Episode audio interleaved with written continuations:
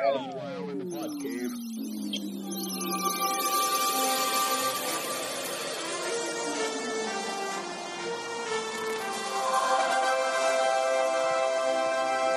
And welcome back to another edition of the Podmen. I'm Brad, I'm Brian.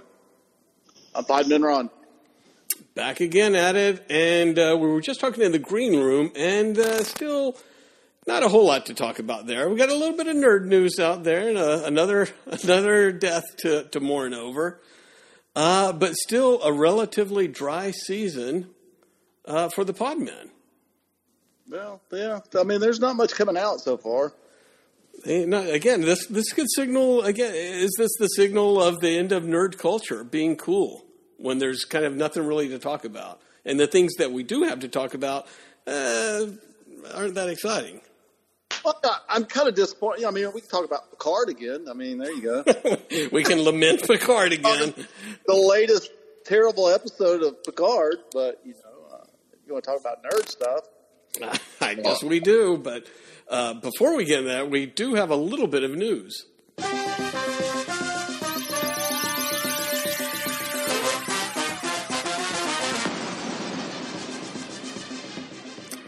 And Brian, over the news front, I guess the biggest news of the week, uh, actually the, the you know most recent news as of this recording, is we get a trailer for Thor: Love and Thunder, and we kind Yeah. of, I think maybe there was a forewarning of it that it would be real uh, imminent, but uh, it kind of came out of nowhere. Yeah, it's the longest. You know, we waited a long time. I think uh, the Spider-Man trailer was released 93 days before the movie, and we're inside of 90 days of Thor. So people were kind of freaking out. And this isn't really a trailer; it's a teaser. Yeah, And it doesn't. It's only uh, 90 seconds, I think. But uh, yeah, I mean, we see some stuff, but you know, not a lot of context. You know, apparently he's. You know, we see a, a training montage. We see him hanging out with the Ravagers, and then we see, uh, uh, you know, he questioning his place in the world, and then uh, we see uh, Jane Foster as Thor at the end of the trailer. And So- Podman Ryan, good enough to to whet your appetite for more wacky uh, cosmic humor from Thor. Actually, it was. I actually enjoyed this trailer a lot. So Wow. this, uh, Taki Wakido or whatever the fuck his name is. Yeah, what is it? Toddy, Toddy, Toddy Waddy? Tidy Whitey. Uh, so yeah, I, I, I loved it. I thought it was great. Um, the addition to the Guardians of the Galaxy in it. I mean, even though I'm sure it's only going to be like the first 30 minutes they're going to be in it, if that, you know, at the very beginning. But, uh, yeah, I'm really looking forward to this movie, which I always have been ever since they've announced it. I mean, with that director, you can't go wrong. And the, uh, the kind of humor spin that they put on Thor in the last few movies and with his last movie with Ragnarok, uh, yeah, this is going to be a good movie, I think. All right. Everybody loved uh, Ragnarok. I, I just wonder from this 90 second teaser that we got, is it a little bit, do they lean too much into the humor part of it?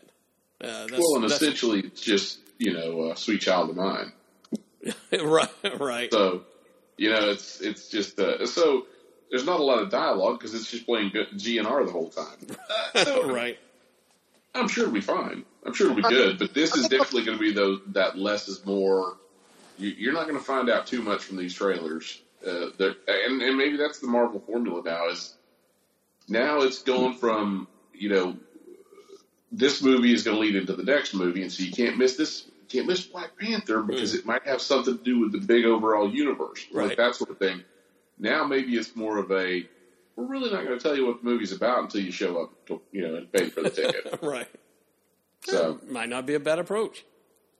Well, also you got to think that I don't know how much of the source material they will follow, but you know the whole Ja- the whole Jane Foster story about why she becomes Thor is like kind of tragic there for a while because you know in the spoilers and the comic book she has cancer There. and that's why she uh that's one of the reasons she becomes Thor.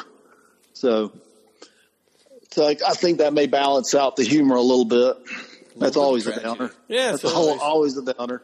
Always. I don't a know. I bet they. Uh, I bet that hits the cutting room floor. You think I so? don't You know. don't If think it, to do with the cancer stuff? yeah, I, I got a feeling that that stuff won't won't be uh, won't be in the film. All right, So- look at this already. Already causing a little controversy here between the pod men. Oh, we did see that the hammer is uh, is shattered. Put right? back together, yeah. And uh, Hasbro Pulse is already, uh, uh, I guess, taking pre-orders on the uh, the the new Legends uh, Ultimate Hammer, which looks pretty cool. looks just like the old hammer. It's just it's got all these veins, and when it when it lights up, the, the thunder can be seen through the whole all, and through all the cracks. There you go. That's kind Yeah. You can that's add pretty- that to your nerdatorium there, Podman Ron. And I, I will. I will order a, th- a Thor cracked hammer. Uh, what else? We it feels like we had a few other news announcements. Um, Uh, we've got, uh, which is probably going to be the, the end of uh, uh, the uh, Fantastic Beasts franchise. So it made a 41, 41 million over the weekend. good riddance to it, right? The lowest uh, box office box office uh, opening for any of the Harry Potter films. So that's the put a fork in that is done. Well, it, internationally, it made like 195 or something like that. So they're saying it could have been worse, Yeah, but that's pretty good. But for not much. uh, the last movie made well, it cost 200 million to make. And and what's interesting about it all is you've got now in the in the the cancel culture universe we're in, you know, you've got half the half the audience, not half, but there's a chunk of the audience that's refusing to go see it because of J.K. Rowling and her stance on transgender, right? And then the the other half, or the other, there's another ch- chunk that's that's boycotting it because Johnny Depp got fired. so Everybody's mad so- and taking and it out on Harry Potter. movies to begin with. Right. That's, Uh, that's beyond just just. eh, if you don't care about either of those two things, they still aren't great movies. Yeah, it's still not worth seeing. I mean, I saw that first one and couldn't care less about it. But again, I, I, I would, I probably, if I'm being honest with the audience, and I know they want me to be, I've saw one movie in the theaters, one Harry Potter movie, and I think I've seen uh, the first one, but that's it. So I'm not a, I'm not a, the big Harry Potter guy. I don't, I don't care for the franchise. It's a good franchise. Uh, this this this part of the franchise is nothing good at all. Um, Alex said uh, Alex went and saw it, and uh, he said to call him, and he'll join us. All right. Well, we'll, we'll try to. Brian, did you guys see Fantastic Beast? No, no, No, of course not. Oh no, no. Don't act they like got me that. twice. So what? They got me twice. I'm done. Alex said this was probably the best of the three, but you Wow. know, I mean, it's been a while since we've had quite a uh, quite a uh, glowing review from Absolute Alex to say this was the best of the well, he movies. did glorious one, but well, there's a There he is. What's up, buddy? I, Where you at? Oh, he forgot how to work a microphone. It's been a while for him. Where am I Give him gonna- a where little am I- chance. Or a camera. Well, was wrong. or a barber. I mean, we- Alex has changed a lot since the last time he's been on the podcast. Let's say it. Talk about Fantastic Beasts. You want to? Oh, we're recording right now? Oh, no. Yes, we are. We're we're not at the movie review section quite yet, but we understand you are the only pod man to have seen the new movie. I've seen Morbius. I've seen Fantastic Beasts. Wow. I've seen it all. Ooh. I, I've seen it. uh, Fantastic Beasts. And now, now we know why you haven't been on the podcast. You've been too busy actually watching movies. Yeah, I've actually I've, I've been doing my homework. I've been just over preparing for my return. Ah, well, I, I apologize for you having to see these movies. Uh, Oh, so we, okay. we do want to hear about that. The other thing that uh, was in the news that I know that you guys uh, really enjoy talking about, of course, is Bosch. Bosch has made it into the headlines again, God. quite again. Oh, oh. Yeah, we got a Bosch Legacy trailer, and they they renamed uh, IMDb IMDb TV to Amazon Freebie. Freebie or something like that. Yeah, Yeah, so Okay. it's so it's going to be the free version of Amazon Prime. But uh, and their flagship program is going to be Oh, Legacy. Wow. I mean, that is a headliner event Yeah. right there. so bad. I cannot. I mean, we've got to MST three thousand this. We have to have a Bosch. We look at it this way: we'd be the only Bosch podcast out there. Yeah, we've kind of rebranded and refocused ourselves, Alex, since you've been gone. It's, it's. I've had a hard time All holding Bosch these all the boys back from Bosch, and I finally just had to succumb to it. Uh, Bosch, Just a Bosch centric show. Yeah, Um, it's kind of bad. we would have the best time if we just reviewed Bosch episodes. That's, That's what I'm talking about. Bosch. Well, Bosch is coming back. Uh, There's there's there's our our uh, our uh, tag. That's what I'm talking about. that's what I'm talking about. Is that what Bosch says, or the chief? No, Oh, okay. that's what I'm talking about. Bosch. Ah. Uh, s- talking about Bosch coming back, Curb Your Enthusiasm is coming back as well for yet another season. And Why? Podman Ron, I know you're one of these folks that's kind of like, yeah, you should have been, you should have called it quits a few seasons ago. yeah, absolutely. They should have after the New York season. That should have been it. The New York season done. That that was it. That was should have been the swan song. But man, they keep. God, I don't know. Larry David is just. He's just not funny anymore. I don't know what. It's kind of, I mean, it's pretty, pretty, pretty, pretty, pretty bad. Pretty bad. I mean, you know what? And, sometimes you ever know, you ever wonder if it's like, okay, did my taste change? Has he always just been this bad? And I just Good you know, got out of it. So I go back and watch the old ones, and I love the old ones. It's, they're great. I mean, they're hilarious. And then once him and Cheryl get a divorce, yep, it starts going downhill. starts going downhill. He goes to New York. That's the bet. That's that was it right there. Should have ended. The Seinfeld episodes, the reunion, that was good. The New York episodes, that was good. That should have been it. And now it's just like, oh my god, please put this out of your mis- their misery. I mean, just stop. Just Wow. it is terrible. He says he's got one more in him, so we'll see Well, what uh, he considering- says. Considering he's he's had ten seasons of Seinfeld, and He then only, now, he only did seven seasons. Right. Of Seinfeld.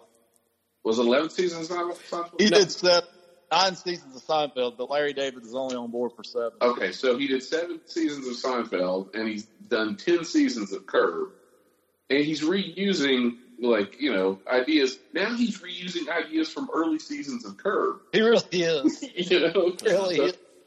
It's like, uh, I wonder if he just if it's just a scam. Like HBO Max, you know, writes him a check. He he doesn't realize what it is. He accidentally deposits it, and now he's committed to another. Now he's got to do it. Yeah. I think that he just don't give a shit. He's just like, hey, is these motherfuckers going to continue to pay me? I'll just, Might as well do Well- something. Yeah. That's true. He is just he is just basically portraying himself. So it could just be you know documentary. It, it, it's just him walking around doing the things that he would normally do. I, I, I why not? I mean, I, I can't, I can't fault the man for just getting paid for this crap. It's going to pay him it's for It's your it. fault for watching. That's true. Well, he may not do it much longer. He may not watch this season. Well, here's the thing. Like uh, we've already lost Funkhouser. Yeah, Do you that- think Richard Lewis is going to make it? Yeah, Richard Lewis. Maybe that's what they're waiting season? for is a Richard Lewis funeral episode. I don't like watching Richard Lewis on the show. He's just so creepy and old and just gross. It's, uh, Old people are He does. gross. He does look a bit like the Crypt Keeper. he's getting worse and worse. And Larry's not looking too good either. I mean, he's No. looking pretty skinny and old and gross, right? like, stop. I can't wait till I get to be old and gross and skinny like that. All right, the other thing as far as new seasons go, we've got a, an end trailer. Uh, new trailer for Stranger Things season four. You know what? I I, didn't watch it. I watch it, the, the trailer, to be honest with you. I, I, I enjoyed Stranger Things. I like the last season was really good, but it's been too long. I've just kind of lost interest in it. I'm sure I'll eventually get around to watching season four when it comes out, but Just Um, it's been too long. Don't yeah, want to go back to Hawkins. Uh, Alex, I mean, the, these folks, I think somehow or another, they're as old as you are now. The kids. I don't know how that happened, but I think they're as old I as you feel are. like, yeah, I feel like they're older than me. They, they just look like maybe. Like it's just, I didn't. I honestly kind of forgot Stranger Things existed, and then my girlfriend was like, "Do you see there's a new trailer?" And I went, "Oh, okay." Uh, we all kind of forgot it existed. You know, what's the point? What's the Yeah. point? Indeed, I like it. I like that. That's a good name for the podcast as well. Hey, uh, has anybody? I thought about asking. Uh, I don't know. A while back, I kind of, I can, much like Stranger Things, I keep forgetting about. Uh, has anybody tried the uh, Netflix games? I've On- never heard. Well, on, on your iPad, if you open up Netflix, you'll have a list of uh, video games uh, for your iPad that you can play. You can download from the App Store and play as part of your subscription. And we talked about this uh, quite a while ago when Netflix announced it, and it's like, oh, okay, cool. You'll have just like Apple Arcade. You pay a monthly bill and you get access to all these games. Netflix have Netflix games? No. Yeah, it's it's for it's on your uh, mobile devices though. It's nothing. I don't think they have it for other than interactive stuff. They don't have it for your, you know, Apple TV or, or whatever. All right. Brian, have you played any of those? I've not. It's because I don't really watch Netflix on my TV. I didn't realize it was out there yet. Give it a So we shot. knew it was coming, but I didn't realize it, it, uh, it had launched. It had So, lunch very quietly. Uh, Huh. Yeah, so there, There you go. go. Nothing exciting there. All right, so I mean, is it good or I mean, is it worth it? no, it's not. I mean, it's it's no, it's they're all goofy Mobile games. games. Yeah, they're all mobile e games. So they're, I mean, quick quick in and out type games. Nothing fantastic, but uh, again, kind of interesting. Uh, all right. Uh, since we do have some movie reviews, and certainly we want to hear from Alex, you, should we just move over to uh, the the saddest part of the show, the in memoriam? Yes, let's do that.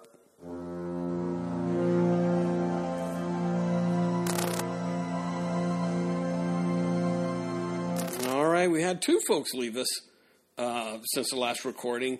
Uh, number one, Gilbert Gottfried. Oh yeah. Oh yeah, and Podman Ron, uh, uh, as always, uh, Brian is on the obit watch, and I think you first let us know that this occurred. And I think Podman Ron's first question was, "Was he the asshole?"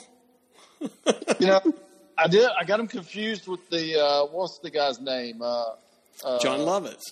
Jon Lovitz. I got the, the, the two confused because I always hear Jon Lovitz look like a really dickhead. He's like a real asshole. And uh, so I thought I thought it was Gilbert Gottfried was the asshole. No, Gilbert Gottfried. Brian, was he a beloved comedian? You think? You think? Well, do you remember he had this? I mean, he was. I don't know about beloved. He, Tolerated? He was, he was tolerated. If um, you know, if, if this was the '60s and '70s, he'd been center square a bunch. He would have been, you know, uh, uh, on uh, Match Game, right. But uh, he was that that type of celebrity, that weird sort of uh, Rip Taylor sort of celebrity that didn't necessarily fit like past like the mid '90s. So he just did voiceover work, and then he had the big uh, the big scandal because he made the joke about uh, uh, was it Katrina? No, it was the uh, It, no, it was the hurricane. It was the uh, tsunami. tsunami. Yeah. Yeah. You He can't also joke made about it- tsunamis. That's What was the joke? uh, something about there'll be another one floating by in a minute or something. Like like you know, there's a uh, I don't remember what it was. It was it was it, it wasn't very funny. It was got quite canceled, unsavory and not funny. So yeah, it Well, got he's also canceled. known for uh, few years. the 9/11 joke that he said like uh, like a few months after 9/11 was. Uh, yeah, well, I can't think of what it was. Uh, See, Alex, I mean, this is what has Wow. happened since you've been It's gone. fun shit. We oh, no, here it is. I, here it is. I'm gonna read it. It All right, I, read it. I don't pick it up beforehand. I said I have to leave early tonight. I have a flight to California. I can't get a direct flight. They said I have to stop at the Empire State Building first. That was like two weeks after 9/11. Well, we're really honoring Gilbert Gottfried with all of his highlights. yeah, these are kind of all the miserable fuck things he's did, but yeah. But uh, so yeah, we should just leave it at he was tolerated comedian Gilbert Gottfried has died at 67. But maybe he was the asshole. Maybe he was. I will. I think on Amazon Prime, maybe I'm sure it's other places. I think there is a documentary Gottfried out on him that's supposed to uh, be kind of him in a normal light, where he's not the uh, caricature that he uh, portrayed. But um, check what- that out. the, the jokes, folks. You know, Those are the jokes. Well, I like- speaking, I like the dark humor. You know, yeah. Well, uh, speaking of uh, jokes, uh, one of our favorite shows, Seinfeld, lost another of the Seinfeld parents. cannot believe this. Two, you cannot believe. It's too After- soon. after uh, Mama Mama Costanza dies, Yeah. Mama Yeah, Seinfeld mom's- dies. yeah, too soon. At the ripe old age of 93. Same age as Mama Costanza. Yeah, I mean, weird. Liz Sheridan and uh, who who did we keep saying? Estelle uh, Getty. Who did we keep saying last episode? Still good. Yeah, Yeah, he kept saying Estelle spaghetti.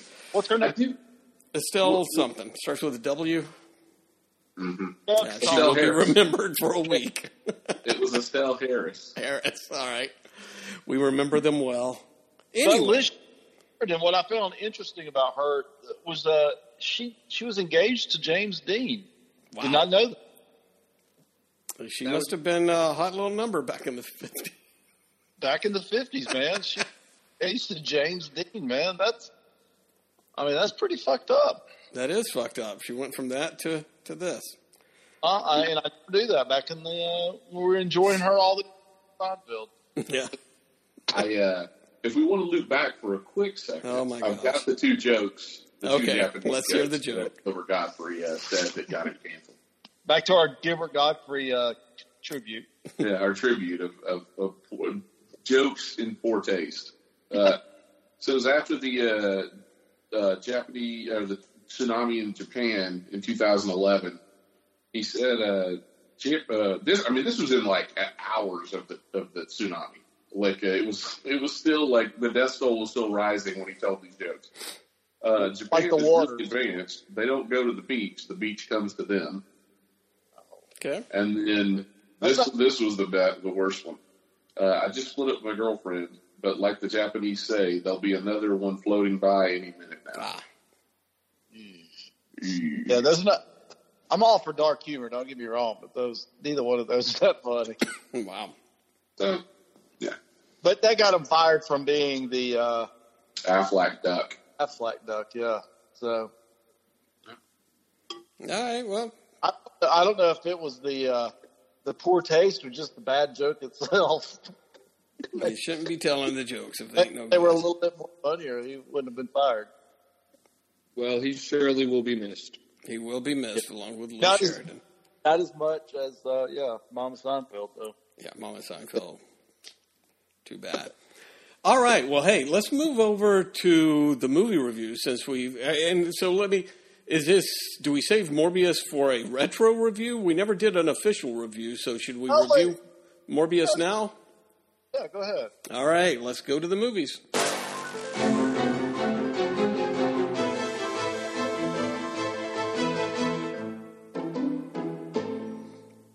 And Alex, this is uh, this is your segment. You're the one that's seen the uh, Morbius as well as the uh, Fantastic Beasts three or whatever it is. Uh, both of these? Uh, Why not? Give us a quick dissertation. Morbius. Let's start with that since that's a little bit older. Uh, Morbius. I, I think that everybody by now who would have wanted to see it has seen it. But Jared Leto plays a doctor who has a disease that he thinks can be cured by bats. He injects himself with a serum, and he becomes Morbius. So that's that's the that's the setup, right? That, yeah, that's pretty much it. All right, tell us about it. Give us uh, give us a little bit deeper insight into why this is not the best Marvel movie ever. Well, Brad, um, your synopsis is about all I know after walking out of Morbius. You didn't get anything Um, else from it. No, it doesn't. You don't really. I, I think Morbius on a whole can be described as um, Best movie ever.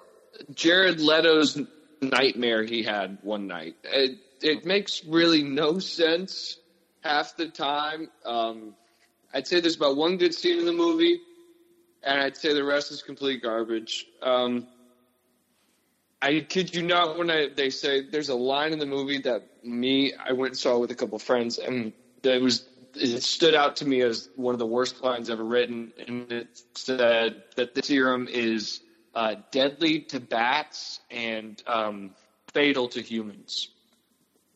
That was a lie. Huh. I don't know the difference between those two things. Uh, it just sucked. Deadly. What So- was the? Uh, everybody talks about the post credit scene. Well, there's two things that people have said that uh, Matt Smith was good. Or he was as Uh, good as he could you know, be, right? Good as he could. The Matt Smith was good. He impressed people, although that was the, you know, a cherry on the the turd uh, turd Sunday. Uh, but then uh, uh, the post credit scene. Can you tell us about the post credit scene? Yeah, I can try. Um, follows Michael Keaton af- uh, teleporting into a prison in the same manner the villains teleported out of the universe in Spider-Man: No Way Home. Now, if that doesn't sound convoluted enough, as comic book people, imagine how general audiences feel. Uh, but yeah, Michael Keaton does a yellow glowy teleport into a prison and you see over some like news footage that he's charges because in Morbius' universe he hasn't committed any crimes. Ah, that's fun. That's your first. That's it. No understanding of how he got there. And her second post credit scene is one of the worst I've ever seen in a movie. Ever. It's the worst scene in the movie, and it's mind boggling. Um, for some reason, Jared Leto is driving out in the middle of the desert outside of New York. I don't know where there's a desert outside of New York, but there is. and he's driving along. Who is? Michael Morbius. Okay, Jared Morbius. Leto. All right, the lead character. He's driving out in the middle of the desert outside New York City, and then Vulture and Michael Keaton in the big Vulture suit just comes and swoops down next to him, and Morbius gets out of his car and he's like looking at him, and Vulture goes, "You know, I don't really know how to how I got here. You know, I think we should team up and stop Spider-Man." Ah, I don't know. I Sounds like a plan to me. somebody got some splaining to do. I don't know why Vulture is after Spider Man. That doesn't make any sense. Second off, Morbius doesn't even know who Spider Man is. He's in a completely different universe. No one knows who, who Spider Man is. So, and why would Morbius join this guy? For the last two hours, we were told Morbius is a is a pretty good guy. He doesn't want to kill anybody. So now What about the uh, mural of Spider-Man in the alley? it's not there. It's not there, even though it was in the trailer. Yeah, not in the movie. Neither is the Amazing Spider-Man Oscorp building or any of that. Morbius works at Horizon Labs. Um, there's a reference to Venom. That Okay. Venom reference from the. Tra- Well, that was in the trailer. Yeah, he goes, "I'm Venom." I'm just kidding. It's Michael Oh, Morbius. yeah, yeah. that's in the movie. Except the Michael Morbius line isn't in the movie. So, uh, I mean, how does so? That's how it ends. Is that Morbius is so? Is Morbius a hero, villain, indifferent? Do we know by the end of the movie before he gets, you know, he encounters with uh, with uh, what's it, Vulture? I mean, he's wanted by the police, but like for the they tell you, Morbius is a pretty good guy. You know, he may killed some people on a boat, like some boat, but like Dogs. he didn't didn't know how to be a vampire yet. Now he knows how to be a vampire. So like, you just gotta trust him. Um, not a bad guy. He's not evil Matt Smith vampire dude. So like, trust him. Um, Okay. so he's not a bad. He just joins. I, I'm assuming is what's going to turn into the Sinister Six. Um, and yeah, I don't. I hope I never have to see it again, though. It was CGI was mind boggling. It was hard to see what was happening. It, it like Morbius, whenever he flies or moves, is like a big cloud of smoke Right. and it's just the final battle is about five minutes long. Morbius, That's good. That's a good Act. thing. they don't drag it on. And that's pretty much it. That's the movie. All right. So, what do you end up giving this movie? A one. Do you, do you recall what the ratings are, by the way? um, Do we need to review how you should be? PMR, can you run us down the, the, No. the My- ratings again? Can you, can you refresh us on the ratings? just the Batman, a one. If we're going on PMR's rating here. Exactly. Pretty sure that's. So I'm gonna go with the one. All right, a one, and uh, basically, do not see that. You do not advise seeing this movie. If you want to, if you want to do some unsupervised drinking, um, I would suggest it. That's the only reason I made it through the two hours. Um, but no, sober at all. I would, I would highly go against that idea. You should not have to uh, go into a movie drunk to be able to enjoy it. That should that should be uh, part of the uh, rating system. You can enjoy it if you see it drunk. And then, yeah, and it's even it's not even enjoyable then. All right, so uh, away from vampires over to wizards. Uh, and I know nothing, as I said earlier. Uh, I've, I've seen a couple of Harry Potters. I've seen one of the uh, Fantastic Beasts movies. So I'm kind of I'm going in kind of blind to all of this stuff, the wizarding world here. Uh, tell us about this new uh, new what is it? Crimes, not Crimes of Grindelwald. Who is this? What's the name of the movie, Alex? Secrets of Dumbledore. Secret, and he's got his secrets, right? Am I the only, Oh yeah, he does. am I the only one who saw this? Yes. Yes. Oh fuck! Again, we we've turned into an all Bosch podcast here, but we'll, we'll do a few movie reviews for you. All boss all the time. Um. Okay. All right. Fantastic. It's a Dumbledore. If you don't remember the last movie, And Johnny. Depp, Johnny Depp plays uh, Gellert Grindelwald, um, who's an evil witch who you find out at the end his whole plan is to stop World War II and the Holocaust from happening, but you're still rooting against him. wow, Uh, oh, wow, that's pretty good. Trying good. to stop the Holocaust. That son of a bitch. that son of a bitch. And you still want him to lose. That's how bad of a character he is. So, so they don't really defeat him, but they get away in time, and they get this little, this little, basically MacGuffin from uh, Grindelwald, and it's this little thing that has his and Dumbledore's blood in it, um, and it prohibits them from fighting each other. So now Dumbledore has a little magic thingy, but uh, Yeah. fighting each other. yeah, Yes. fight each other if- if they destroy it. So now Dumbledore has it, but meanwhile, Grindelwald has his secret weapon, which is uh, Miller, um, infamous Ezra Miller, who he reveals to be a Dumbledore. Um, Albus Dumbledore's long lost nephew. Okay. Ooh. What? So that's where we pick up with the secrets of Dumbledore. Um, basically, uh, the secret of Dumbledore is he's gay. Um, that's pretty much it. Um, uh, something we've known for years. Um, no, I, I will give this. This is the best Fantastic Beast movie out of the three. Um, it's written by the same who wrote the first, I think, I think he wrote seven out of the eight of the Harry Potter movies. I think the only one he didn't write was Prisoner of Azkaban. And you can tell there's finally some consistent writing and character choices here. It's structured like a movie. It's not boring. It's constantly entertaining. But it's still a little wonky in the way that all the Fantastic Beast movies have been. Yeah. Um, plot wise, you're basically just following. Uh, Dumbledore has put together a small army of about six wizards and one muggle, uh, which is Jacob Kowalski, the same muggle you followed through most of this. Um, and he's put together this little crew to do something to distract Grindelwald during a wizard presidential election. Um, Walt is now running for.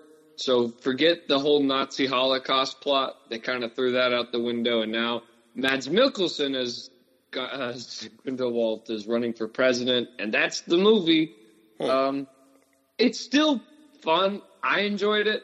I think just going, I, I didn't try to take it too seriously, and I'm not trying to pick it apart. I just was like, I just want to see some Harry Potter. Um, the highlights definitely, I think, are Jude Law's Dumbledore and Mads Mikkelsen. Both give pretty good performances, and I think Jude Law actually is the presentation of Dumbledore as a whole as a character on screen. I think he's the best actor to take on the role and the most in- interesting actor to take on the role. Um, and yeah, it's fine. I Kind of like the half dead Dumbledore in the first one. Richard Harris. Yeah. What about uh, Catherine Waterston? What's uh, who? the I forget her name, but she was the the she's uh Queenie's sister, Oh, Tina. Tina. Tina is in the movie, but due to her probably speaking out on J.K. Rowling's transphobic tweets, uh, left out of most of the movie. Um, she's not really there. Uh, she's in like two minutes at the end, and I think she says three things, um, and then she goes to her sister's wedding. Uh, and that's pretty much it. She's remarkably cut out of the movie. Um, yeah, and As you we suspected. What eh, whose wedding is it? Queenie's wedding to, to Jacob Kowalski. Jacob. Um, that's pretty much yeah. They don't really explain. They kind of try to explain why she's not there because I think she got a promotion and now she's like running the ministry in New York. But you're kind of like okay, It's the old uh, Sulu argument. She got promoted out of the movie. Yeah, there you go. Get rid of them. Promote them. Sulu The- wanted, always wanted to have his own ship. That's the way it works in real life. I think J.K. Rowling uh, stepping away from the the script this time around did a benefit. Um, yeah, but it's still. I mean, it's still just not. It still feels unnecessary, and it still feels unwarranted. It does feel like this is the last Fantastic Beasts movie, like a Dumbledore, just Dumbledore centric movies from now on, because they kind of tie up every Fantastic Beasts cast member, like just tie their stories up and just like, all right, we're done with these guys. Um, well, so is is Newt's so Newt Scamander's not really even the, the main focal point of the film, right? I guess. Um, and in terms of when the movie's focusing on like Dumbledore's army, it's definitely focusing on Newt the most. And he's still good. Like he his he's still used as like his animals and all the mystical creatures and all that. And it makes it sense why it's Fantastic Beasts. Um, but like he's not. He is just a supporting to Dumbledore. Like the movies, the movie starts with Dumbledore and it ends with Dumbledore.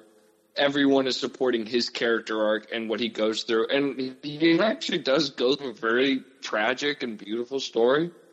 It's just not in a good movie. It's well, not a great movie. It's just an okay movie. And did they punch up any of the other characters? Like, did they get? Did they add a Han Solo? No, they punch up Newt's brother a little bit. Um, he's in there a little bit more, and he has more to do, and they grow out him and Newt's relationship.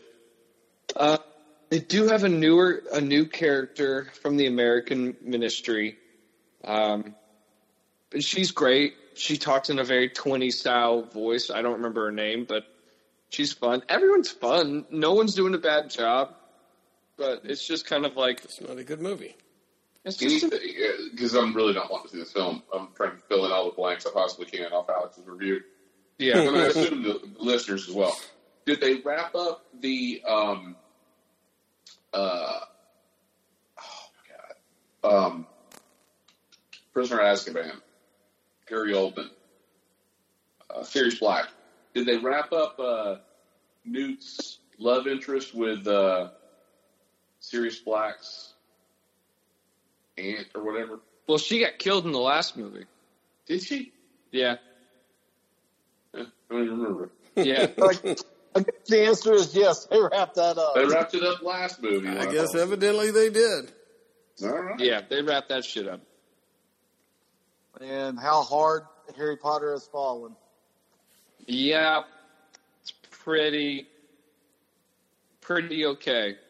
I liked the movie. I had fun, but I the people just thinking it's a waste of time, and it probably is. All right, so I don't- I not enjoyed the first two. I was going to just, I still want to see this because I've seen them all, but this is more an HBO Max viewing unless I can drag myself to the movies. Catch So- it in five days. So what? Catch it in 45 days on HBO Max. yeah. Yeah, just wait a little bit. So, uh, what's your what's your uh, rating on this one? What's your advice to the listeners?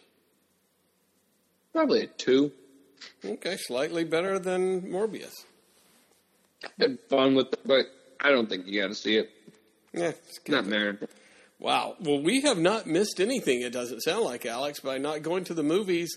The Podmen have uh, maybe we read a few books or something. Maybe we did something Oh, with our well, lives. wait a minute, Brad. Brad has actually uh, seen Batman now and can give us, tell us out of all of us who was right, whose review was right in this. It's been uh, 45 days since uh, we talked about it. I don't. Uh, I don't remember what I think everybody I gave it a five. I think PMR gave it a seven out of five. No, I Uh, gave the seven to the first hour, Yeah, Oh, he that's right. divided it up. and I gave three to the to the last hour. and so you rounded it to a Four. four. Right four. Uh, you know, I would probably. I had to break up the viewings a little bit. Um, To so- my point. Uh, yeah, so that I didn't fall asleep. Uh, I guess I would probably give it a four. Um, there wasn't anything. If I had to say what I didn't like about it, was, was that The riddle. no, I mean that didn't bother me too much either. Although it was, I, I get what you guys were saying, and- and that, and even everybody kept reminding Gordon and uh, Batman how dumb they are. Like Penguin said it, and then Riddler's. I mean that that weighs on you as well. Having these villains mock you, basically being like, "I thought you were smarter than that," uh, which may, you know, again, the the the the winged rat is either a pigeon or a bat. I mean, those are the two obvious answers, but they kept focusing on the the stool pigeon, I guess. Uh, no, I was going to say the thing that bothered me Penguins most. have wings. Yeah, what? The thing that bothered me most about it was when Batman was not fighting. It feels like he was wading through Jello. Like everything he did was in slow motion. When somebody would t- say something, he would just turn around and look at them in such a slow manner. And I, I get that, you know, certainly what you guys were saying that he's the most emo of all Batman. I guess that's all part of it. Is uh, emo kids move in slow motion? Uh, but that I felt like that was just so ridiculous that every time he was on screen and he wasn't fighting, he was just kind of slowly moving around. It was just very. brooding Uh, the whole time. what's that? Brooding the whole brooding time. the whole time. So that that kind of bothered me after three hours. Um, but I maybe they did that to help punch up the arc. By the end, he realizes maybe I shouldn't be brooding all the time. So that's I, I can accept that, but it still bothered me. Uh, I like the music, even though uh, to to kind of make fun of the composer. It sounds like if somebody would have given an eight year old uh, the signal to say, "Hey, write a Batman theme," that he would just hang out on the left side of the keyboard, just playing ding, ding. I thought it was cool, but again, a little simplistic. Um, oh, Batman. That's all Batman needs. Uh, everybody else did a fine job on it. The the guy that I thought the, did the best, I like Commissioner Gordon probably more than any of the other characters. Even though. Everybody else didn't like him, but I, I liked Commissioner Gordon. yeah, I thought he did a fine job. Did you agree that Catwoman and in, in in all reality, all the other villains just were just kind of bland. They just didn't really pop like all previous Batman villains. No, I mean the Riddler. I thought they did great with the Riddler, uh, making him more of a serial killery type, you know, uh, mental patient and all that kind of stuff. I thought he did he did good. Again, Penguin. I guess he served his purpose, playing you know over the top mob boss type guy, but he was sort of, uh, you know, eh, nothing special about him. And same with Catwoman. I don't know if she really did anything there either.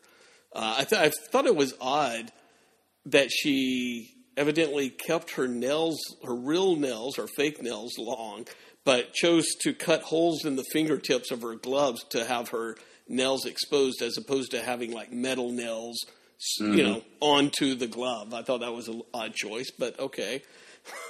so you know, pick it apart there. But overall, I, I would give it another viewing.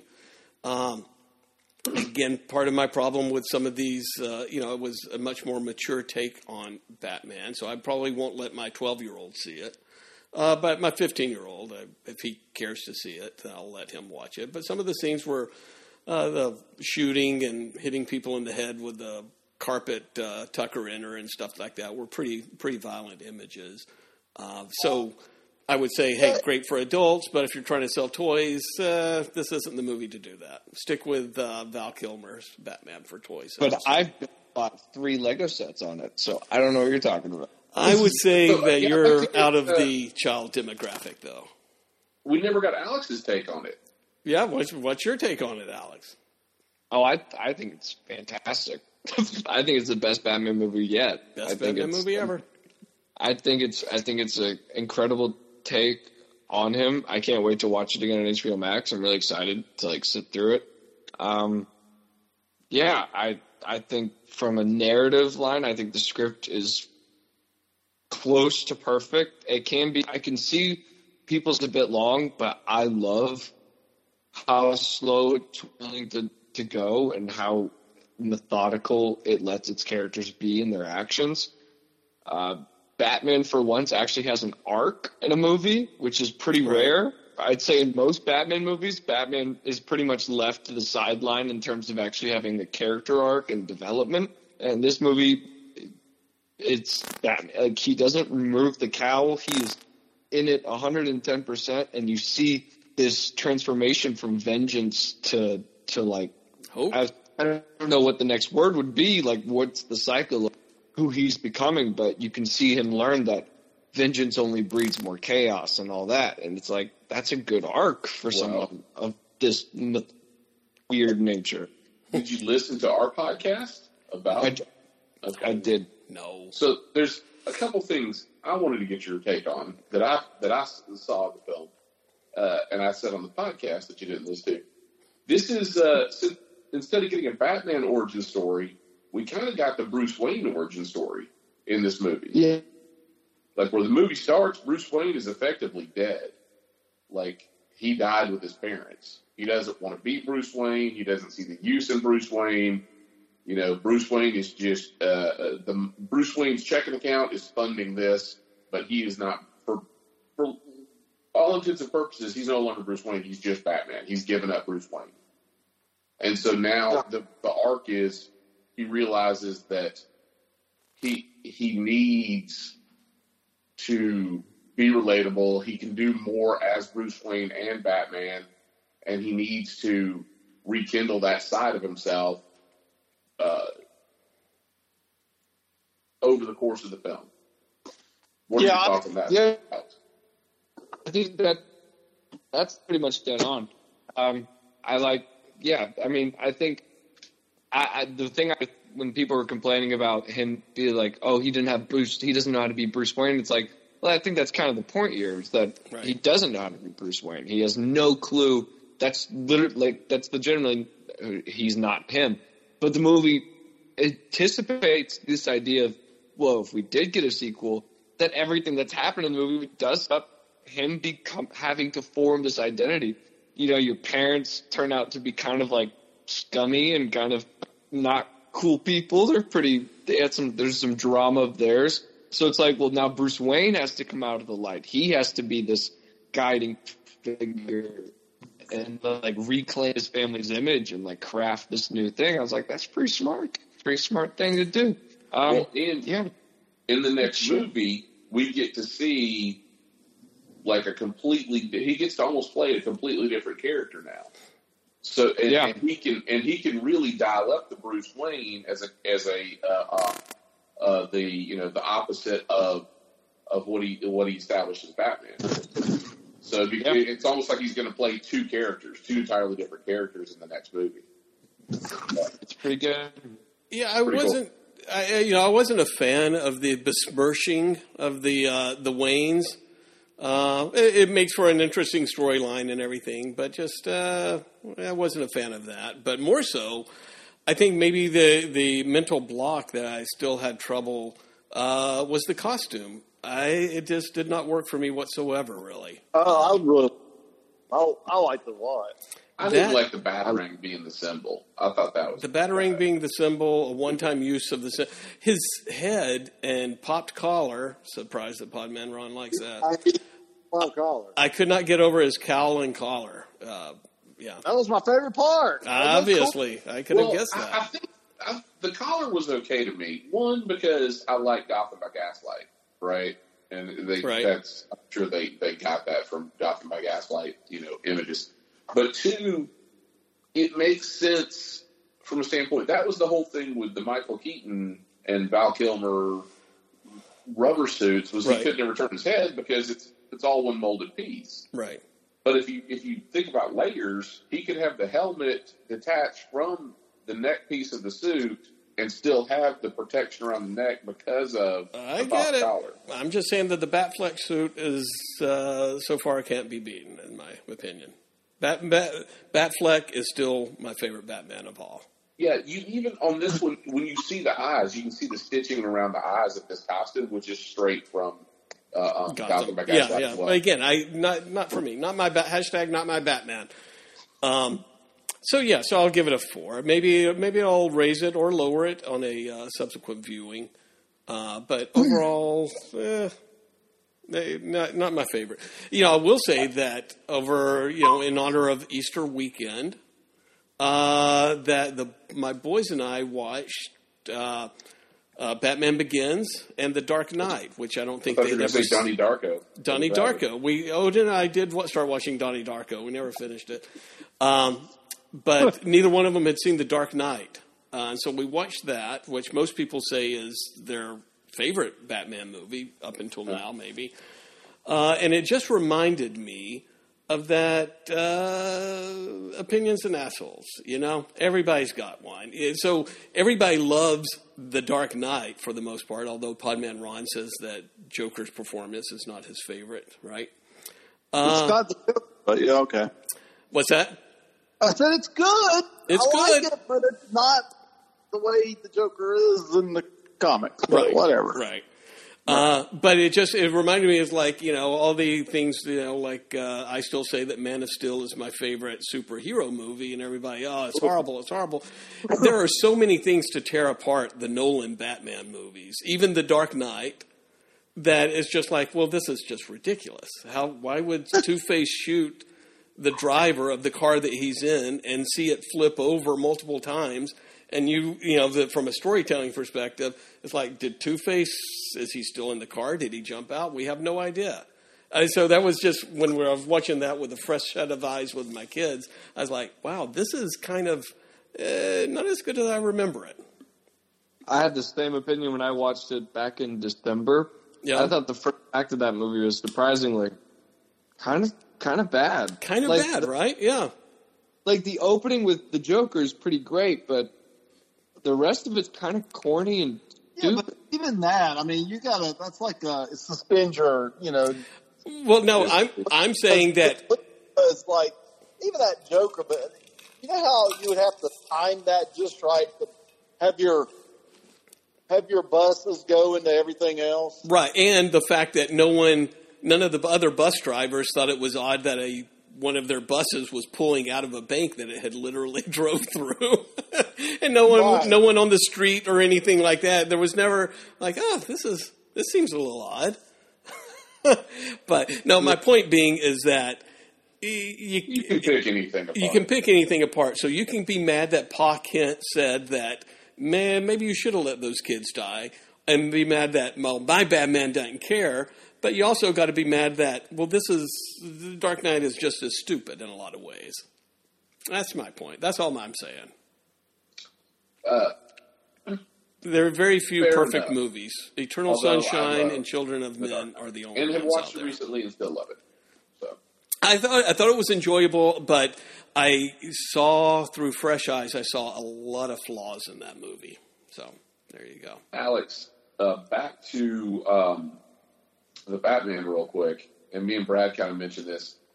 I, I kind of got, and, and you, uh, as a uh, you know a, a, a burgeoning uh, filmmaker yourself, I kind of feel like this movie is almost like uh, the the Netflix binge watching equivalent of a film, right? Yeah. Like it's it's lengthy. It almost has chapters to it, right? And it's uh, I, and it spins off all these additional characters, and they didn't. They it's almost like, and I told Brad when he watched it, watch it in like forty or thirty-five or fifty-minute chunks. But you can almost tell when a chapter's winding down. And Yeah. you can honestly pause it and be like, okay, Right. it's almost like you watched a movie, but also like a mini season of, of a Batman TV show in one Yeah. film. It definitely has like a like a six issue comic book volume. It it functions. It has it definitely has a very clear Act One, Act Two, Act Three. So Act yeah, four, But, but inside those acts, it's almost like they each act almost had like uh, uh, like Some sort of an arc, like story arc. arcs. It's it's like it had three arcs, or it had multiple arcs inside the the total arc of it, which is it's got to be a different type of uh, film structuring. The only thing I can even liken it to is kind of like the structuring of of The Godfather, like you know where it's it's either old school filmmaking the way they structured it, um, like you know the natural. I think about like like the old like seventies, like the natural Godfather, stuff like that. Uh, the the thing, right? It's kind of like those sort of like the structure of the film is kind of like those. Um, again, because uh, also because it's a three hour film, but it's. I think that we may see more films like this in the binge Netflix era of entertainment. Yeah, I do think there's. I can I'm I congratulate it on trying something different of the movie structure. In terms of how it was perceived audience, I think the biggest criticism everyone says about the movie is it was too long. It may go this type of structuring, but for streaming movies, I think there is a success that was well, people did find it really compelling, this slower natured, like getting to see chapter by chapter kind of thing. I don't know if, I don't know. I, I I'm I'm I'm I'm hesitant to see whether WB say, okay, you can make Batman movie, just maybe tighten it up this time around. Tighten it up. yeah. Make people And talk think- a little think the next louder will be tighter. for old people. Yeah, probably. I think the next one will be tighter because I think this one was trying to serve multiple purposes. I think it was like, okay, there's an appetite for this. People will be patient with this. Uh, giving them three-hour Batman movies, you know, it's that whole, you know, too much. Is it, you know, can it really be too much of a good thing? And then, wait a minute, we want to be able to to greenlight a Catwoman movie. We want to be able to uh, do a GCPD film. We want to be able to do an Arkham Asylum movie or a TV show. So like it, it's it's the it's almost half movie, half streaming TV season. Universe launch. Yeah, there was a yeah to launch this universe Yeah. Uh, and really to drive everybody to HBO Max. Yeah. So I mean, I that's the one thing I can say about this this movie. I think it, it did do a good job that they really could launch a, a universe out of just a Batman universe, But not a Well- superhero universe. not a superhero universe, but a Batman universe with Robin and Nightwing and Catwoman, all those all those people. But you, it does not fit in a superhero. It doesn't fit with Superman and any Right. of them people. I, I just worry that you, you could do that, but it, I'm trying to liken it to something. Maybe the uh, you know old CD uh, CW teen angst show, you know, like Dawson's Creek or, or 90210, going back really old school, to where you're like, oh my god, this is a different type of drama. But then, you know, two seasons, three seasons later, you're like, oh my god, everybody still is still the same. You know, it's still like you know they can't break out of the mold that made them unique. Yeah. So if you keep on with this every day's a rainy, dark day in Gotham, I'm going to be less interested in that. And if everybody's moping around and so it's so serious and, and not um, again not a superhero movie, but a good Gotham you know series or whatever, eh, that feels a little bit less uh, sustainable. After a while, And- you're going to be like, okay, great, another freak is in Gotham and it's raining and they fight him at night. Who cares? I'm, I maybe I'm one of the few people who are like, make this an entire. I'd be down because, like you said, it's going to get old and boring after a while just watching a very dark and desolate day in Gotham. I'd be okay with the Superman. I'd be okay with the Wonder Woman. We don't have to make them the exact level of like Greek god, like to Earth. Let's get our small boy Clark Kent. You don't have to make him super powerful. You just introduce more metahuman type characters. I think it'd still work. No one thought that when we got Iron Man, we'd really be getting Thor and Captain America. And like, how does all this combine?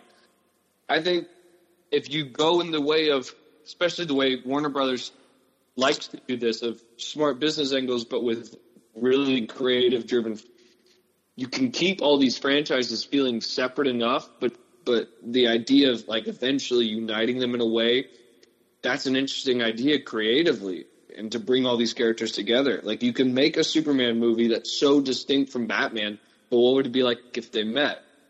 I think that's pretty cool. Will we get it? I don't know.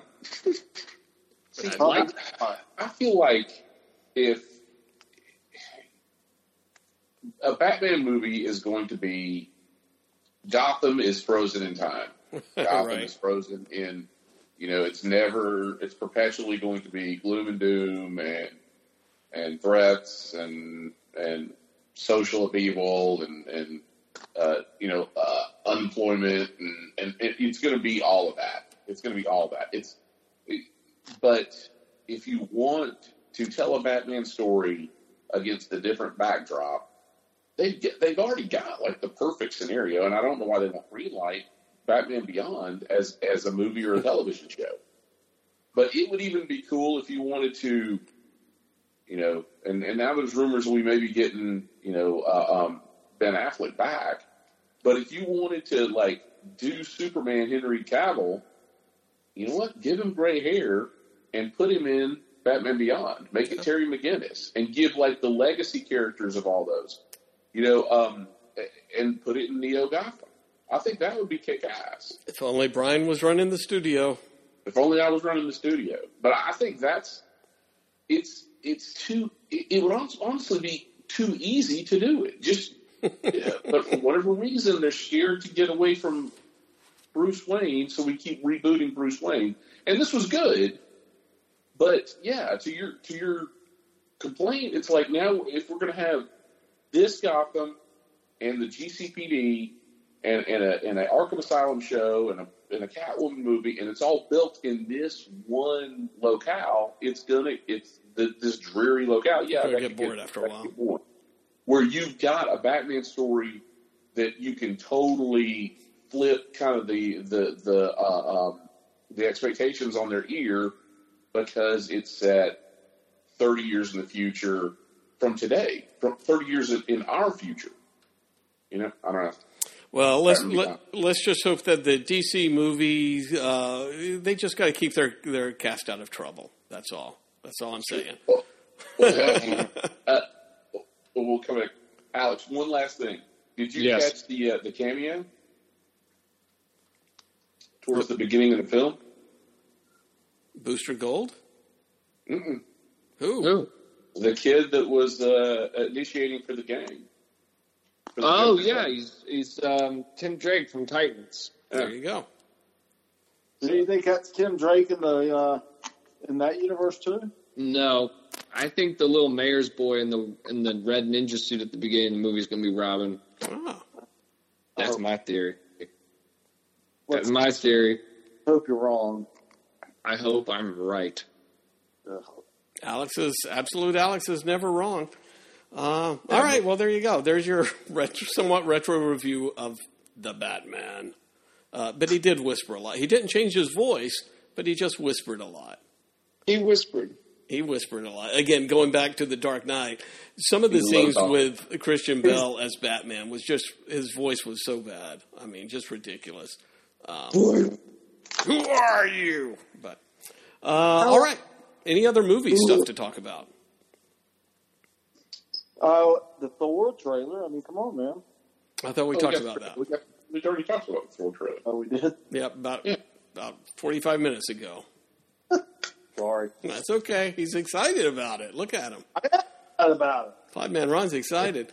I'll tell you Uh, what movie I'm excited for: yes. The Unbearable Weight of Massive Talent. That comes out on Friday. It looks so good. It's, uh, It's Nick got like hundred percent. Yeah, got 100 percent right now. All right. So I'm uh, I've decided to take the kids on a tour of uh, uh, Nicolas Cage. Nicolas uh, Cage um, movies. Yeah, I, I want to see them, and I'm not going to mention this to them. I just want to see them watch as his psyche slowly degrades. We're starting with The Rock. Oh, okay. I thought you were going to go back to uh, Va- uh, what, Valley Las Girl and uh, Fast Valley Times at Ridgemont High. No, he making? no, we're starting with The Rock. Cage Okay. movie. Uh, Con- Then I'll see if they can. The Rock will be okay. They'll be able to make. I'm going to see how if they can make it through Con Air oh, come on. Con Air's the best. and his accent. Uh, Right.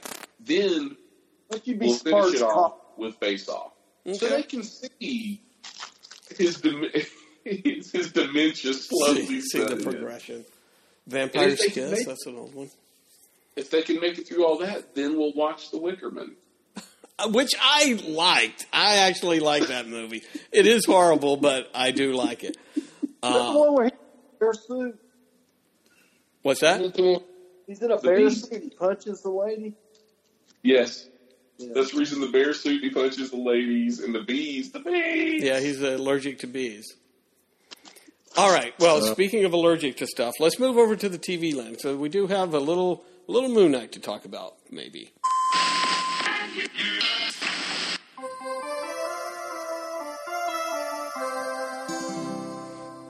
All right, Moon Knight. Uh, Alex, have you watched any of the Moon Knight?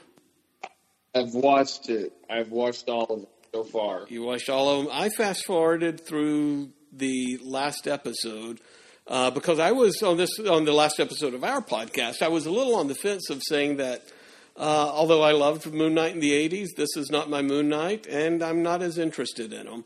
Uh, so I wasn't going to watch it. Podman Ron says, "No, you got to see it to completion. It's only three more episodes or whatever." Uh, I couldn't watch the whole thing in real time. I had to just fast forward to the end. I mean, I don't blame you. no, what? Tell me what's wrong with this Moon Knight, Alex. Listen, I think the first two episodes are, are pretty good overall. Um, visual effects a little wonky, but that's all right. Uh, script wise, pretty good. Third episode, man, I feel like I watched three different acts, like three different shows all in one. Uh, that first act to me was unbearable, almost. I thought it was terrible. I, I was like, I understand you're trying to do Indiana Jones here, but man, it's so boring, and the the setting looks terrible. It looks cheap. Uh, the script Is this when he's in the? I may be getting. Is this when he's with the Council of the Gods? Is that what you're talking about? Is that was this episode or not? It looks like the mummy. Yeah, that's that episode. Okay, I Yeah, couldn't remember. stupid. I don't know why all the gods are from like different parts. All these Egyptian gods are from different parts of the world. I don't understand. I thought that set looked terrible. I thought it didn't make any sense. I was like, these gods kind of suck, and they're just kind of sitting out doing jack shit. Also, what do they even do? Why did they stop meddling? When they aren't doing this, what are they doing? And then we went into a weird like carnival situation. I didn't know what the fuck we were looking for, but apparently all it was was some pieces of paper that I feel like you could have just found on the internet or something. I don't know. It didn't make any fucking sense. And then I mean the fight was cool, and then the like cool like visual in the sky was pretty good. I like the whole like third act of like Mark and Steven kind of reconciling and we're learning to work together, but like damn, that that, Painful to get there. that carnival's whole scene was. I was so confused, and I felt bad because the the actor in it obviously uh, suffered a fatal tragedy on a ski ski resort trip. But um, that, Did we that- cover him that- in, in Memorial? Well, never mind. uh, that was uh, that was a pretty lackluster appearance and a pretty lackluster segment of the episode. So, uh, yeah, probably the worst one by far. Wow. But I mean, well, it was enjoyable, especially as we got towards the end. But I was still like, this is a massive dip in quality. I feel like. Well, and they've said that that Moon Knight's likely not coming back, and Hawkeye isn't coming back. Which Hawkeye's been the strongest Marvel MCU. It is, but still, just let it leave. One season is why. Let's remember him. Remember when he was good. Just leave it at one season. That's fine. Uh, the uh, with Moon Knight, um, it, to, to Alex's point, yeah, like all that stuff. It just seemed like uh, we need exposition. We need to explain all these gods. Let's all let's just talk for ten minutes of this episode and hash things out. But nobody could see. anything. the whole point is they had these avatars that were supposed to be their eyes and ears, and and They don't know anything them what the guys Fuck doing. them up. They're so bad at their job. They're like, really what are bad. you doing, guys? Like literally, this guy's trying to resurrect like your sister or some shit, and y'all are just like, I believe the non-god guy that like got banished and the, his his when he was uh what a bearer of Khonshu got kicked out because he was shitty at his job. I'm gonna believe him. What?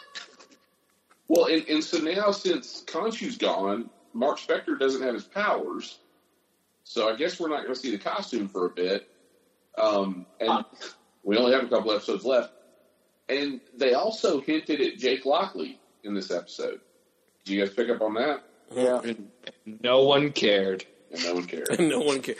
Podman Ron, this is they are not making the rest of the Podmen here are not making a good argument for me to finish the, this season. No, I don't know what they're talking about. I, No, here, here. I'll say you should finish it. I'm just saying the last episode was just not, Not up to par with what I watched in the first two. All I right, actually, Podman My Ron. issue is they're just making weird choices. If, if they're not going to bring it back, and he's not going to, and Moon Knight's not going to roll into the MCU proper, oh, well, You've wasted hell my six not- hours. Why, are- why is he not wearing the costume? Like, give us, give us the costume Give us- all the time. Give us the '80s costume. Podman Ron, you're still a, a Moon fan here.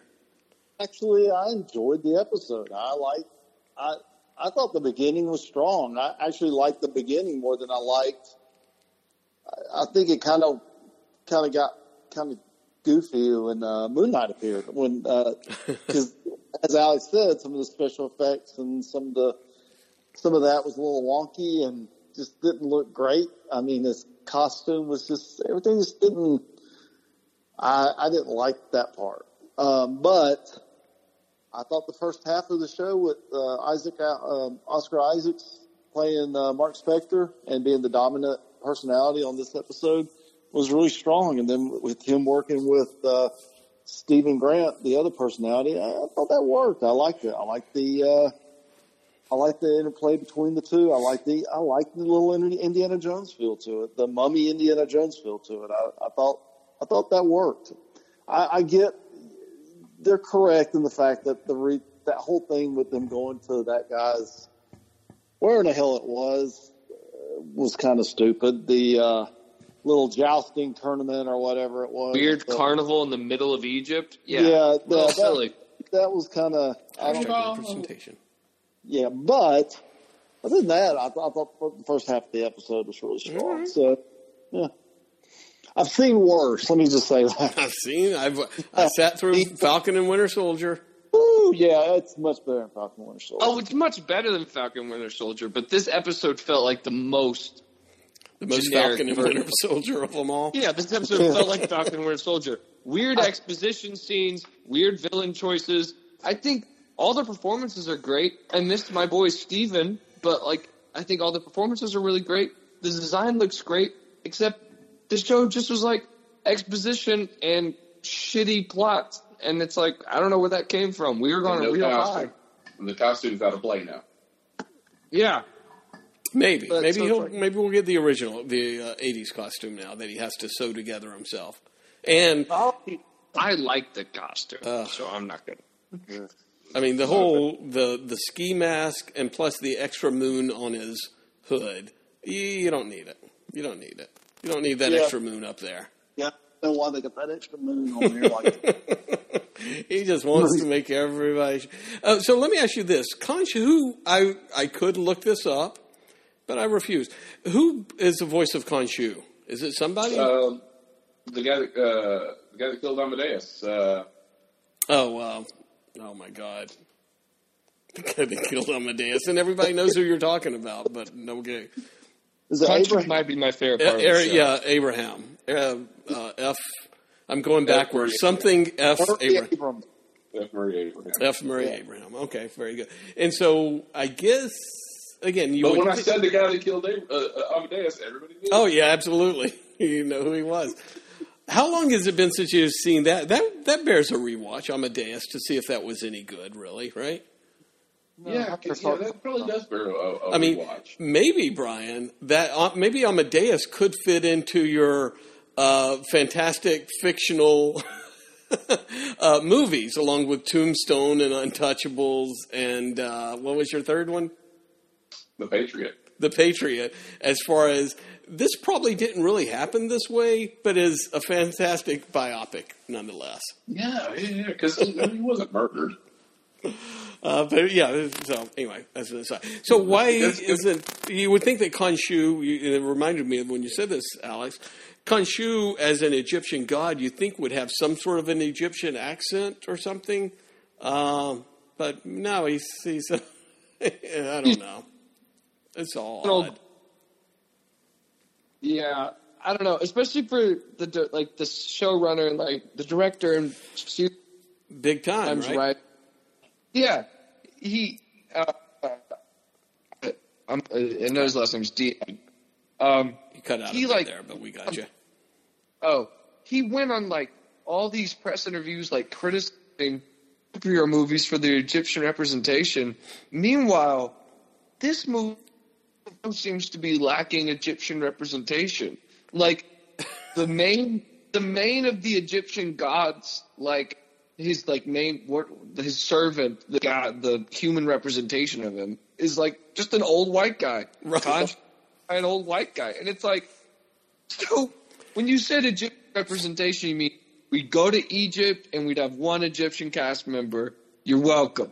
right in the the uh, Egyptian fight, the rooftop fight with the the guy with the, the knives, and he licks the knife. knives. Like, ah, again, you're making a caricature out of these people. like, Uh, and the Well, director writer is Egyptian. Right. Like I'm like I'm like so all this stuff that you claimed, it's like it just feels like you're just riding on a high horse that you Yeah. don't really have now. Well, just the uh, the carnival thing, that whole scene where they they shoot, where it was all that nonsense about the pyramids, and uh, the the henchman was was African American, and the guy was like European. yeah. So it's like, well, well why? Like the, the two characters that were in the Egyptian setting that spend the most time on screen, other than uh, Moon Knight and his uh, soon-to-be ex-wife, were neither neither Egyptian. Very No. confusing. Very confusing. All right, He has- Podman Ron. has gone and to the- these arguments, Egyptian representation. the arguments of me spending the last two hours with uh, with Moon Knight here. I don't know if it's going to hold up, but uh, we'll see. We'll see. Uh, any other TV? I've got a probably more of a what you're looking at, but any, anything else TV wise out there that we have to look forward to? I mean, the only thing I can talk about is uh, Picard. Oh, So we could take that last episode because I really don't understand what the hell happened. So he's having a flashback. It's one of these. It's in his mind episodes where he has a flashback. I guess his mom's crazy and she has mental illness and it seems to be the uh, the way of things nowadays with Bruce Wayne and Picard, right? I mean, really. I mean, so yeah, it was kind of a wasted episode, honestly. It's weird in the era of streaming. We still now we you know we went from 23 episode seasons to to 13 episodes to 10 to Sometimes six. like eight or nine, It's Picard's and like they still need filler episodes. Still got fillers. That's funny. Yeah. and I, that's a good point. That's a good way to put it. I feel like this episode would have been good if we had 24 episodes this season, you know, just to throw something in there. But we're, we've got eight episodes of Picard, maybe 10. And this is a character we haven't seen in what, 20 something years, 15 years. I mean, it would have been nice to really, I don't know, build up something, what he's been doing, you know, what his next, you know, building to a, a bigger adventure. But it just seems like we're just going backwards and we're just, it's just terrible. It's not even, it's not even the past that we want to explore with Picard. I, I don't care about Picard's. We've never, we've never explored that before. He's on death's doorstep as it is. Why would we care about it now? Why don't we waste your time. the past 15 years with Picard than, than what we've, you know, the last 100 years ago with Picard? Anyway, yeah, it just it was so boring, and it was like, okay, this is just a wasted episode. I mean, it's all about Picard, and then it's got you know seven of nine and that her girlfriend roaming around looking confused in L.A. and that may and you know make no sense, and it's just God, it was just awful. And then like. Then at the end, the big shocking end is he confronts Guinan again, young Guinan again in the bar, and the guy who played Dutch in The Shield, who was a Star Trek character in TNG. Uh, he comes, he he's he comes back into the bar and he surprises them that he's an FBI agent and arrests Picard. It's and it's an ancestor of somebody. I mean, it's like I, it's like if I was going, if I went back in time and I ran into everybody I met was an ancestor of mine, or somebody, if I, you know, they were Brian's ancestor or Brad's ancestor. And they all look just like me. Yeah, I mean, it's like Michael J. Fox in Back to the Future. We're all going to look like. That's what Picard is. It's so bad. Like, what are we doing? I mean, really? I mean, I'm waiting to see Picard in drag be his grandmother. his grandmother. And not disguising his voice whatsoever. No, I, I mean, I'm waiting for that to be the next episode. I mean, it's gotten that fucking bad. I mean, or, or stumble upon Riker, and you know, it's it's Riker's mom, and it's it's uh, Riker in drag. I mean, that's how ridiculous this show has gotten. I mean, it was like I bitched about before because Data's creator's ancestor, you know, was in it. Now Picard's the Romulan chick that Picard's been trying to, you know, bone in his present time. It's turned out her ancestors, the Watcher, in the time they're in now, and now we've got this FBI agent, which I'm sure is going to be the ancestor of the person from. It's fucking ridiculous, man. It's like just stop, just can we just call call it? Just just call it right now. Just quit. Just, just nah. We're, we're done. We're closing this shop up. So, yeah, it's been disappointing. So, to say the least. If you're gonna, you know, out there, if you're gonna only do eight to ten episodes, you're gonna need to do short seasons on shows like this. Make sure they count. Don't put in these filler episodes. Don't put in these in their mind episodes, you know, to explore the. I, hope, I heard uh, season three of Cards is all bottle episodes. Oh, are they sitting in ten forward, and they're like, "Remember that one time?" And then they just play an old episode of TNG. That would be That good. would they be just sit great. around, and it'll just come back to present time as if it were commercial breaks. They're like, and then it'll doodle doodle doodle like, yeah, that was great. And then there was the other time, and doodle doodle doodle. You know what? Well, I they could they could do that. They could just do it. They could do a, a, a like record three minutes of new new uh, footage. You know, Picard say Picard and Riker yucking it up and going. "Remember- Remember that one time? Play a full episode of the Next Generation, and then come back and then just go. Ha ha ha! Good time. Good times. Credits roll. would prefer that to what we're Can't watching believe now. we made it out alive. Um, Riker, you son of a bitch. All right, uh, Alex, are you watching anything other than uh, the wonderful movies you've been reviewing? Any TV for you? Um, no, no. I've I've been playing Lego Star Wars: The Skywalker Saga. oh, nice. That's that's pretty much it. All right, quite the range you have there. I Um, know. well, let's go over to what you're looking at real quick. What you looking at? I wanted to touch on uh, something that uh, Brian, you may you may like. You're a big uh, Stephen Merchant fan, perhaps. Uh, but on Ama- I think yeah, Amazon is The Outlaws. Uh, I think it's written, maybe some of them directed by Stephen Merchant. He's in it, as well as Christopher Walken and a handful of other British people who you've never heard of. Uh, but uh, the the layup is that there's you know five different characters from five different walks of life, and they're all having to do community service together, and their stories you know become intertwined and everything. Um, I thought it was going to be a little bit more sitcom-y, uh, and I probably would like a little bit more comedy in it. it. It had you know a lot of funny bits in it, but it's more of a serious drama.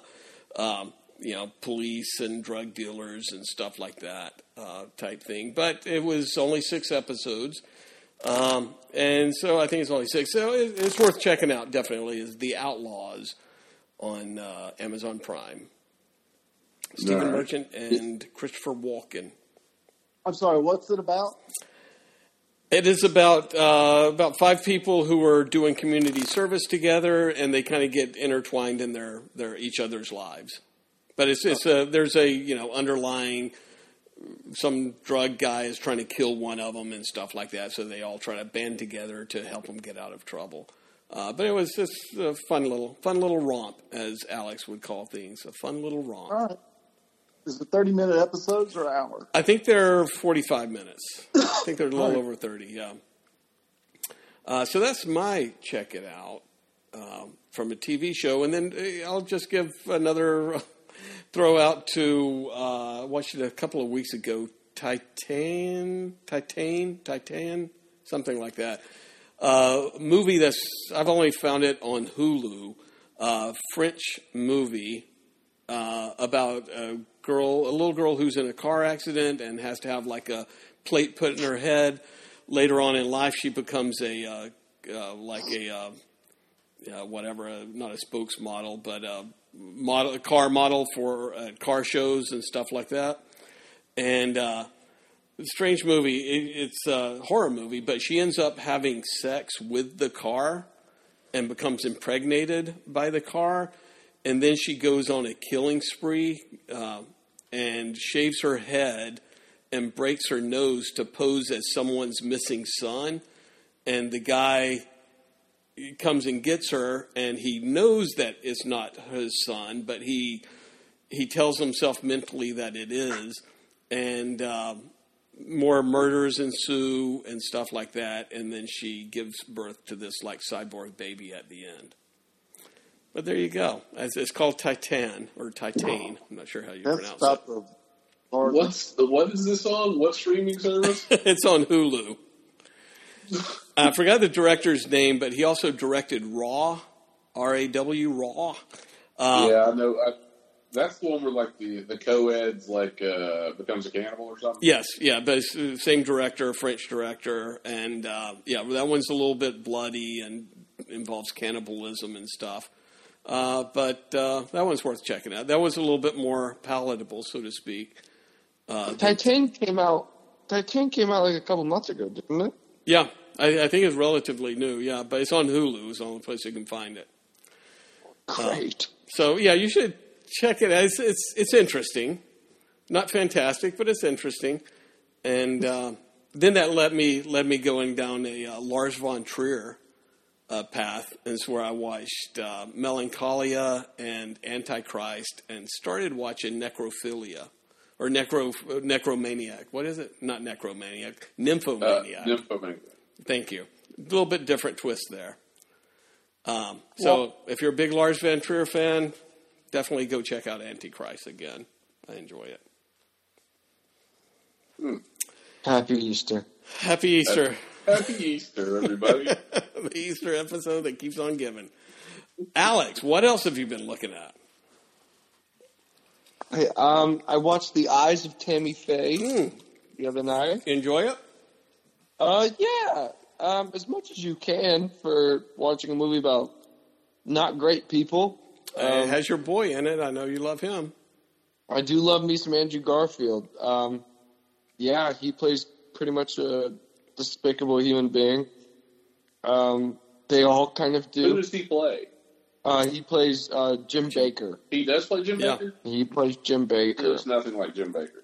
He does a great job. Him and um, Jex- Jessica Chastain both. I mean, in terms of performances, they they are they're heavy hitting. Yeah. Um, there. Uh, it's a fantastically acted movie all around the board. Um, Vincent D'Onofrio being probably the only like headline actor in it.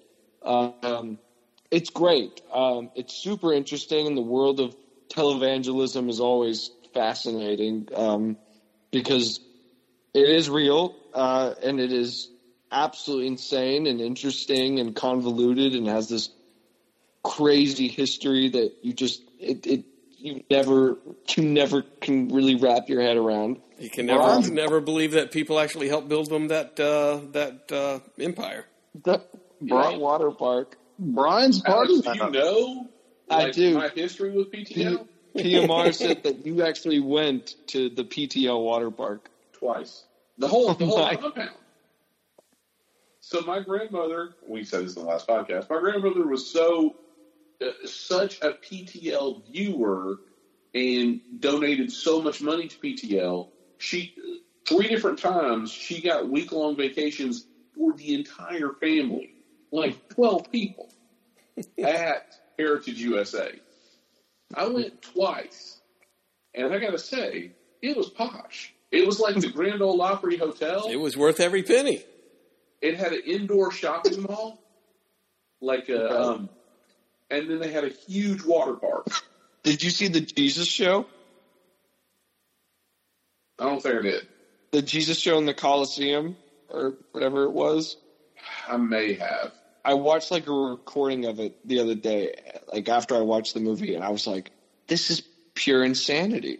I remember also they had like walking trails that were like Callaway Gardens. That's wild. like like like these walking trails, these paths, and they would have like little little areas to sit and and you know pray or, or whatever, and they had like a little a little like chapel back in, in it and everything. This place was insane. Like it was uh, just it, that's exactly. I mean that's it's like uh, um, Callaway Gardens plus.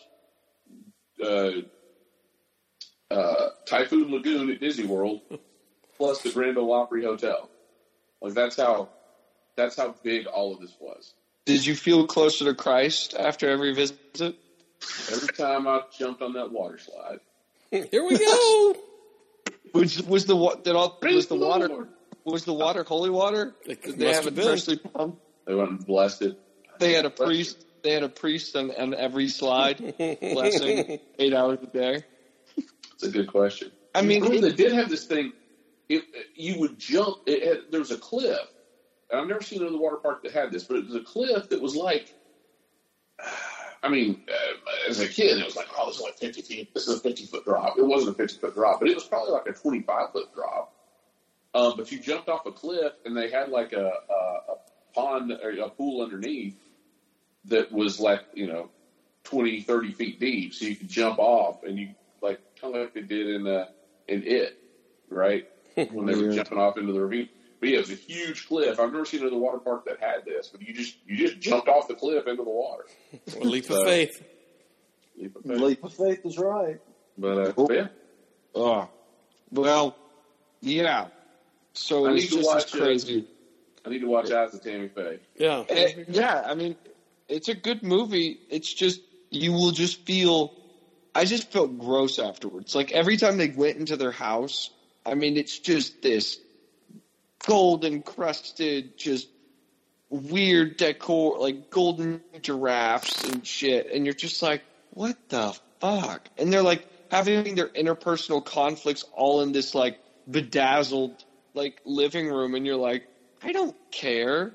I don't care that that you have these problems in your life and you feel like you're not getting loved by your husband.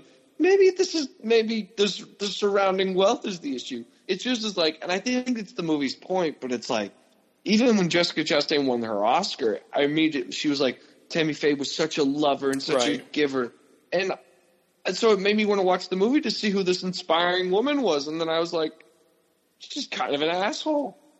She's kind of a piece of shit, just just like everyone else. Like I'm like, okay, like you and your husband both supported LGBT marriage, but like you still stole money from people and invested into things that weren't godly of any kind, and you didn't serve his mission or any of that. So why do I care? Go to prison, have fun. But yeah, it's a good movie. Um, probably not my. I can see why it didn't get nominated for Best Picture because it's just kind of like, yeah, it just kind of leaves a bad taste in your mouth, and Yeah. I think the first act is a little poor. But other than that, it's a watch. All right. Well, Three out of five. Give it some time. give us some time. Podman Ron, anything that you're looking at nowadays? Nope, just uh, like I said, Picard. Just That bitching about Picard. About Picard. Well, you need to watch some of these suggestions that we have here. Maybe, maybe you won't be disappointed by them. You sound like you're disappointed by Picard. I, I may watch uh, that one you were talking about, Okay. the uh, The Outlaws.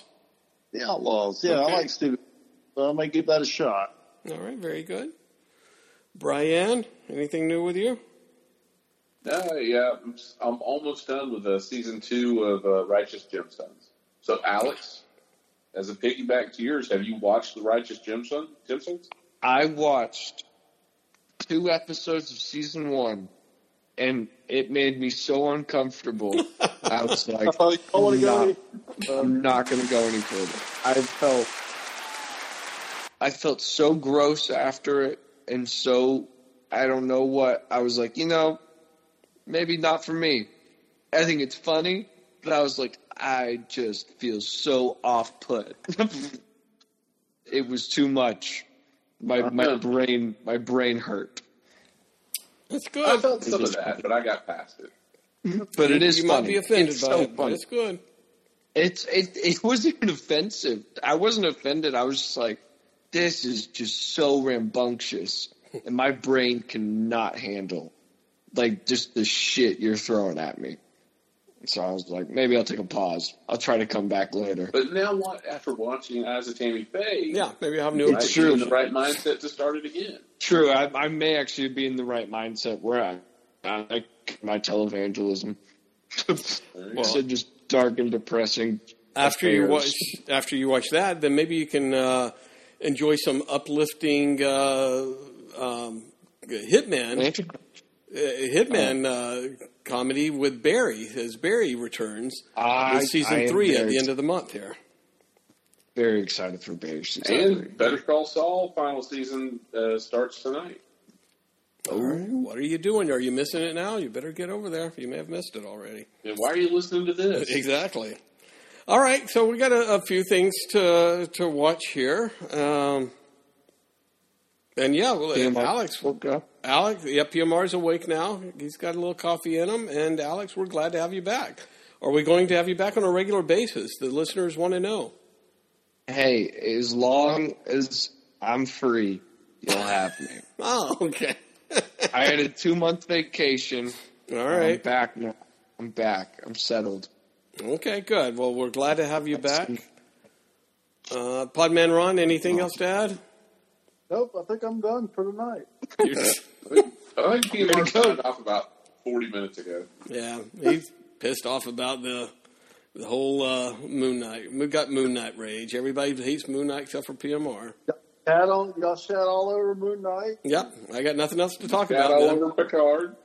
Yeah, I mean, you know, I ain't got nothing. All Don't right, have nothing. It's been a shit show. all right. Well, Alex, the main reason I'm glad to have you back. But until next time, Alex. Save for the podcast. Oh my god, that's horrible. That's horrible. Days.